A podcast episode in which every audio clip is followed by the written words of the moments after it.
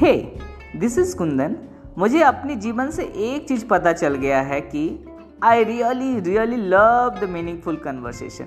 conversation that help us to heal unfold and understand who we are